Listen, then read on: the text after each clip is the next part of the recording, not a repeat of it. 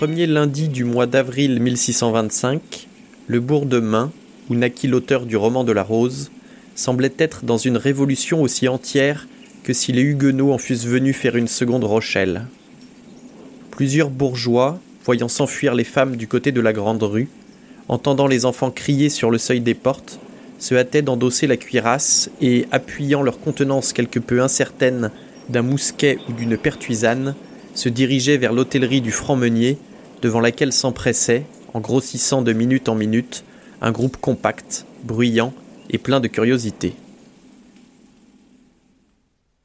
Vous venez d'écouter les premières lignes des Trois Mousquetaires d'Alexandre Dumas. Au programme aujourd'hui, cap, épée et intrigue romantico-politique. Bienvenue dans la Voie des Lettres, épisode 39.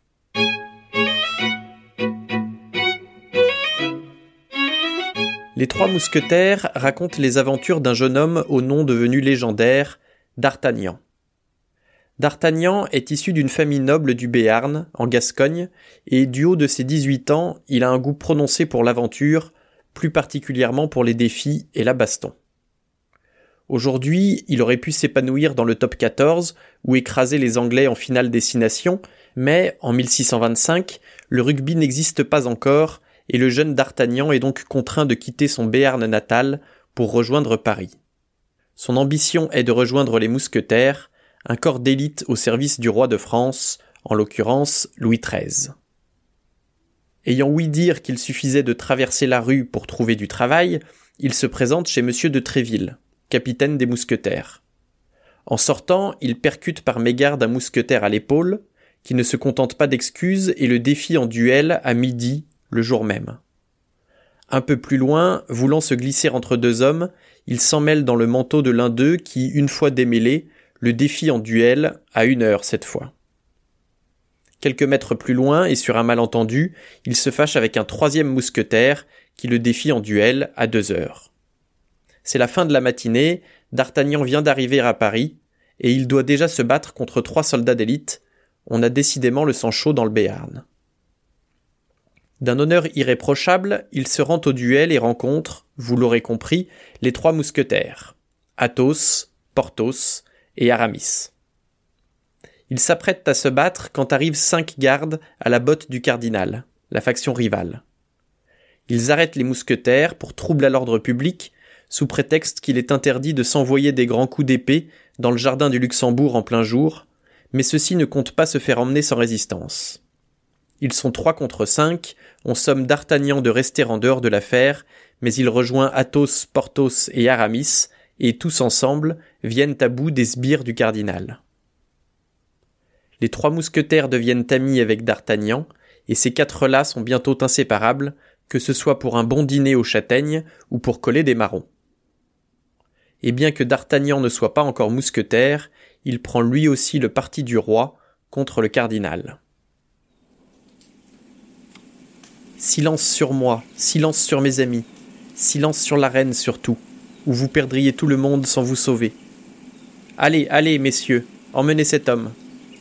Et D'Artagnan poussa le mercier tout étourdi aux mains des gardes en lui disant Vous êtes un maraud, mon cher. Vous venez me demander de l'argent, à moi, à un mousquetaire. En prison, messieurs, encore une fois. Emmenez-le en prison et gardez-le sous clé le plus longtemps possible. Cela me donnera du temps pour payer. Les sbires se confondirent en remerciements et emmenèrent leur proie. Au moment où ils descendaient, D'Artagnan frappa sur l'épaule du chef. Ne boirai-je pas à votre santé et vous à la mienne? dit-il en remplissant deux verres du vin de Beaugency qu'il tenait de la libéralité de M. Bonacieux. Ce sera bien de l'honneur pour moi, dit le chef des sbires, et j'accepte avec reconnaissance. Donc, à la vôtre, monsieur. Comment vous nommez-vous? Boirenard. Monsieur Boirenard. À la vôtre, mon gentilhomme. Comment vous nommez-vous, à votre tour, s'il vous plaît? D'Artagnan. À la vôtre, monsieur d'Artagnan. Et par-dessus toutes celles-là, s'écria D'Artagnan, comme emporté par son enthousiasme, à celle du roi et du cardinal. Le chef des sbires eût peut-être douté de la sincérité de D'Artagnan si le vin eût été mauvais. Mais le vin était bon, il fut convaincu. Mais quel diable de vilainie avez-vous donc faite là? dit Porthos lorsque l'algazil en chef eut rejoint ses compagnons et que les quatre amis se retrouvèrent seuls. Fit donc quatre mousquetaires laisser arrêter au milieu d'eux un malheureux qui crie à l'aide. Un gentilhomme trinqué avec un record. Porthos, dit Aramis. Athos t'a déjà prévenu que tu étais un niais, et je me range de son avis. D'Artagnan, tu es un grand homme, et quand tu seras à la place de monsieur de Tréville, je te demande ta protection pour me faire avoir une abbaye. Ah, ça, je m'y perds, dit Porthos. Vous approuvez ce que D'Artagnan vient de faire? Je le crois parbleu bien, dit Athos. Non seulement j'approuve ce qu'il vient de faire, mais encore je l'en félicite. Et maintenant, messieurs, dit D'Artagnan sans se donner la peine d'expliquer sa conduite à Porthos, tous pour un, un pour tous. C'est notre devise, n'est-ce pas? Cependant, dit Porthos, étends la main et jure, s'écrièrent à la fois Athos et Aramis. Vaincu par l'exemple, maugréant tout bas, Porthos étendit la main et les quatre amis répétèrent d'une seule voix la formule dictée par D'Artagnan. Tous pour un, un pour tous. C'est bien, que chacun se retire maintenant chez soi, dit D'Artagnan comme s'il n'avait fait autre chose que de commander toute sa vie. Et attention, car à partir de ce moment, nous voilà aux prises avec le cardinal. Voici la fameuse devise de nos quatre compères qui apparaît pour la première et la dernière fois dans les mille pages du roman. Elle signe leur alliance au moment où ils échafaudent un plan pour nuire au cardinal, plan auquel Porthos ne comprend rien.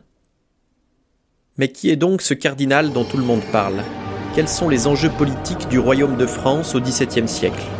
Quel rôle jouent Anne d'Autriche et le duc de Buckingham Et surtout, comment Louis XIII, fils du grand Henri IV et père du despotique Louis XIV, peut-il avoir le charisme d'une moule et l'intelligence d'une table Ou l'inverse Pour vous répondre, nous vous proposons deux heures d'émission à base de châteaux vieillots, de jardins taillés au ciseau à ongles et d'interminables plans tapisseries Bienvenue dans Secret d'Histoire. Blague à part, on va avoir besoin de quelques rappels pour suivre Les Trois Mousquetaires, roman historique dont la plupart des personnages ont existé. Si Alexandre Dumas se permet de modifier l'âge ou le passé de ses héros, D'Artagnan, Athos, Porthos et Aramis sont des figures historiques, tout comme les principaux événements du roman. D'où l'importance d'écouter Stéphane Bern quand il nous dit que Louis XIII, fils de Henri IV, a été sacré roi en 1610 à l'âge de 8 ans et demi. Sous la régence de sa mère, il épouse à 14 ans Anne d'Autriche, de la maison de Habsbourg. À 16 ans, en pleine crise d'ado, il fait exécuter quelques proches et envoie sa mère en exil. En 1624, le cardinal de Richelieu entre au conseil du roi et devient le ministre le plus influent de France. Dans le roman, c'est lui qui tire les ficelles et trame les différents complots, notamment contre la reine. En 1625, lors d'une cérémonie officielle, le duc de Buckingham, favori du roi d'Angleterre, drague ouvertement la reine de France, Anne d'Autriche. Ils se rencontrent discrètement dans un jardin où, d'après les mémoires du très respecté Gédéon Tallement des Réaux, le duc culbuta la reine et lui écorcha les cuisses. Fin de citation. Dans le roman, le cardinal de Richelieu, qui essaye d'évincer la maison d'Autriche, veut prouver au roi l'infidélité de la reine. Il sait par ses espions que la reine a donné au duc de Buckingham des ferrets en diamant qu'elle avait reçus en cadeau de Louis XIII lui-même. Le cardinal fait organiser un grand bal et demande à la reine de s'y montrer avec les diamants offerts par le roi, sachant pertinemment que ceux-ci sont à Londres. La reine est perdue à moins que quatre téméraires se mettent à son service et se proposent pour traverser la Manche et récupérer les ferrets. Mais sans autoroute ni Eurostar, le voyage prend à l'époque un peu plus de temps qu'aujourd'hui. Ils n'ont que dix jours devant eux, ce qui serait tout juste suffisant si le cardinal n'avait pas pavé la route d'embûches et d'espions prêts à tuer tout mousquetaire au service de la reine. Une fois hors de la ville, D'Artagnan pressa le pas et rejoignit le gentilhomme comme il entrait dans un petit bois. Monsieur, lui dit D'Artagnan, vous me paraissez fort pressé. On ne peut plus presser, monsieur. J'en suis désespéré, dit D'Artagnan, car comme je suis très pressé aussi, je voulais vous prier de me rendre un service. Lequel? De me laisser passer le premier. Impossible, dit le gentilhomme. J'ai fait soixante lieues en quarante-quatre heures, et il faut que demain, à midi, je sois à Londres. J'ai fait le même chemin en quarante heures, et il faut que demain, à dix heures du matin, je sois à Londres. Désespéré, monsieur, mais je suis arrivé le premier, et je ne passerai pas le second. Désespéré, monsieur, mais je suis arrivé le second, et je passerai le premier. Service du roi, dit le gentilhomme. Service de moi, dit D'Artagnan. Mais c'est une mauvaise querelle que vous me cherchez là, ce me semble. Parbleu, que voulez-vous que ce soit? Que désirez-vous? Vous voulez le savoir? Certainement. Eh bien, je veux l'ordre dont vous êtes porteur, attendu que je n'en ai pas, moi, et qu'il m'en faut un. Vous plaisantez, je présume. Je ne plaisante jamais. Laissez-moi passer. Vous ne passerez pas. Mon brave jeune homme, je vais vous casser la tête. Oh Lubin, mes pistolets. Planchet, dit D'Artagnan, charge-toi du valet, je me charge du maître. Planchet, enhardi par le premier exploit, sauta sur Lubin, et comme il était fort et vigoureux, il le renversa les reins contre terre et lui mit le genou sur la poitrine. Faites votre affaire, monsieur, dit Planchet. Moi, j'ai fait la mienne. Voyant cela, le gentilhomme tira son épée et fondit sur D'Artagnan. Mais il avait affaire à forte partie. En trois secondes, D'Artagnan lui fournit trois coups d'épée en disant à chaque coup un pour Athos, un pour Porthos, un pour Aramis. Au troisième coup, le gentilhomme tomba comme une masse. D'Artagnan le crut mort, ou tout au moins évanoui, et s'approcha pour lui prendre l'ordre. Mais au moment où il étendait le bras afin de le fouiller, le blessé qui n'avait pas lâché son épée lui porta un coup de pointe dans la poitrine en disant Un pour vous, et un pour moi, au dernier les bons, s'écria D'Artagnan furieux en le clouant par terre d'un quatrième coup d'épée dans le ventre. Cette fois, le gentilhomme ferma les yeux et s'évanouit. D'Artagnan fouilla dans la poche où il l'avait vu remettre l'ordre de passage et le prit. Il était au nom du comte de Vardes. Jetant un dernier coup d'œil sur le beau jeune homme, qui avait vingt-cinq ans à peine et qu'il laissait là, gisant, privé de sentiments et peut-être mort, il poussa un soupir sur cette étrange destinée qui porte les hommes à se détruire les uns les autres pour les intérêts de gens qui leur sont étrangers et qui, souvent, ne savent pas même qu'ils existent. Laissons D'Artagnan traverser la Manche et intéressons-nous pour un moment à l'auteur et au contexte de l'œuvre. Alexandre Dumas est né en 1802 dans un petit village de l'Aisne. Son père, métis originaire des Caraïbes, est général de l'armée de Napoléon et meurt en 1806, laissant sans ressources sa femme, sa fille et son fils d'à peine quatre ans. Un prêtre sauve la famille du dénuement, donne des cours particuliers au jeune Alexandre Dumas et le défend contre les insultes racistes de ses camarades. Alexandre Dumas ne brille pas par ses études, il rejoint Paris à 21 ans avec quelques sous en poche, trouve un petit boulot et découvre la comédie française. De 26 à 32 ans, il écrit plusieurs pièces de théâtre et rencontre un grand succès mais s'il est aujourd'hui l'un des auteurs les plus traduits au monde, c'est grâce à ses feuilletons historiques. Bien avant Netflix, des éditeurs ont eu l'idée de faire paraître, dans la presse à grand tirage, les chapitres d'un roman que les lecteurs découvraient ainsi de jour en jour. L'idée n'avait rien de philanthropique. Il s'agissait essentiellement de fidéliser un lectorat et de faire décoller les ventes. Avec son collaborateur Auguste Maquet, Alexandre Dumas publie en 1844 Les Trois Mousquetaires en feuilleton littéraire dans les pages d'un quotidien. De 1844 à 1846, c'est le comte de Monte Cristo qui paraît sous le même format. Le public est au rendez-vous et pas moins de neuf romans suivront, dont La Reine Margot, qui ouvre la trilogie des Valois, ou encore Vingt ans après, et Le Vicomte de Bargelonne, qui constitue la suite des Trois Mousquetaires. S'il est un des premiers à maîtriser ce genre littéraire, d'autres auteurs très connus sont aussi passés par là, notamment George Sand, Balzac, Maupassant, Émile Zola, ou encore Dostoïevski et Tolstoï.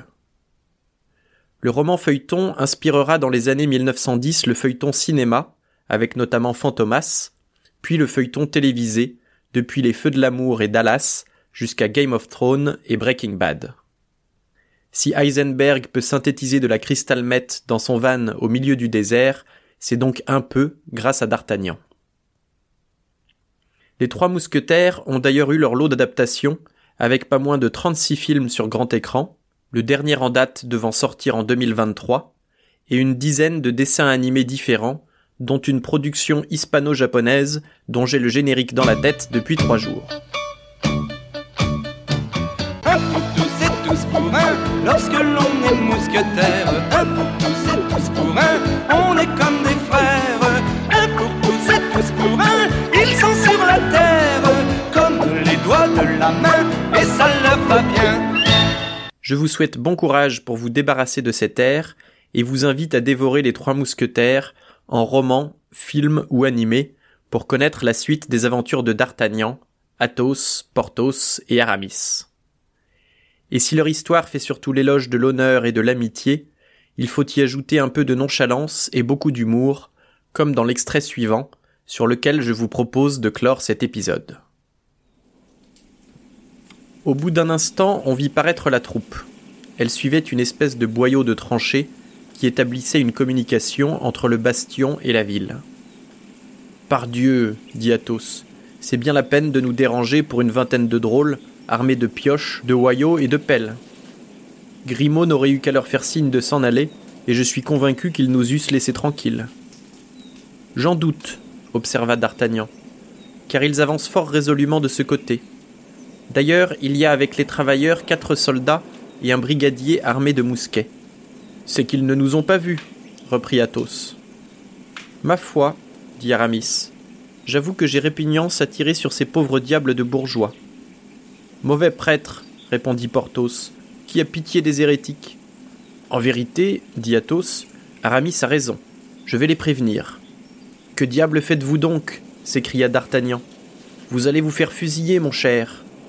Mais Athos ne tint aucun compte de la vie, et montant sur la brèche, son fusil d'une main et son chapeau de l'autre. Messieurs, dit-il en s'adressant aux soldats et aux travailleurs, qui, étonnés de son apparition, s'arrêtaient à cinquante pas environ du bastion. Et, en les saluant courtoisement, Messieurs, nous sommes, quelques amis et moi, en train de déjeuner dans ce bastion. Or vous savez que rien n'est désagréable comme d'être dérangé quand on déjeune. Nous vous prions donc, si vous avez absolument affaire ici, d'attendre que nous ayons fini notre repas, ou de repasser plus tard, à moins qu'il ne vous prenne la salutaire envie de quitter le parti de la rébellion et de venir boire avec nous à la santé du roi de France. Prends garde, Athos, s'écria D'Artagnan. Ne vois-tu pas qu'ils te mettent en joue? Si fait, si fait, dit Athos. Mais ce sont des bourgeois qui tirent fort mal, et qui n'ont garde de me toucher. En effet, au même instant, quatre coups de fusil partirent, et les balles vinrent s'aplatir autour d'Athos, mais sans qu'une seule le touchât. Quatre coups de fusil leur répondirent presque en même temps, mais ils étaient mieux dirigés que ceux des agresseurs. Trois soldats tombèrent tués raides, et un des travailleurs fut blessé. Grimaud, un autre mousquet, dit Athos, toujours sur la brèche. Grimaud obéit aussitôt. De leur côté, les trois amis avaient chargé leurs armes. Une seconde décharge suivit la première, le brigadier et deux pionniers tombèrent morts, le reste de la troupe prit la fuite. Allons, messieurs, une sortie, dit Athos. Et les quatre amis, s'élançant hors du fort, parvinrent jusqu'au champ de bataille, ramassèrent les quatre mousquets des soldats et la demi-pique du brigadier. Et, convaincus que les fuyards ne s'arrêteraient qu'à la ville, reprirent le chemin du bastion, rapportant les trophées de leur victoire. Rechargez les armes, Grimaud, dit Athos. Et nous, messieurs, reprenons notre déjeuner et continuons notre conversation. Où en étions-nous?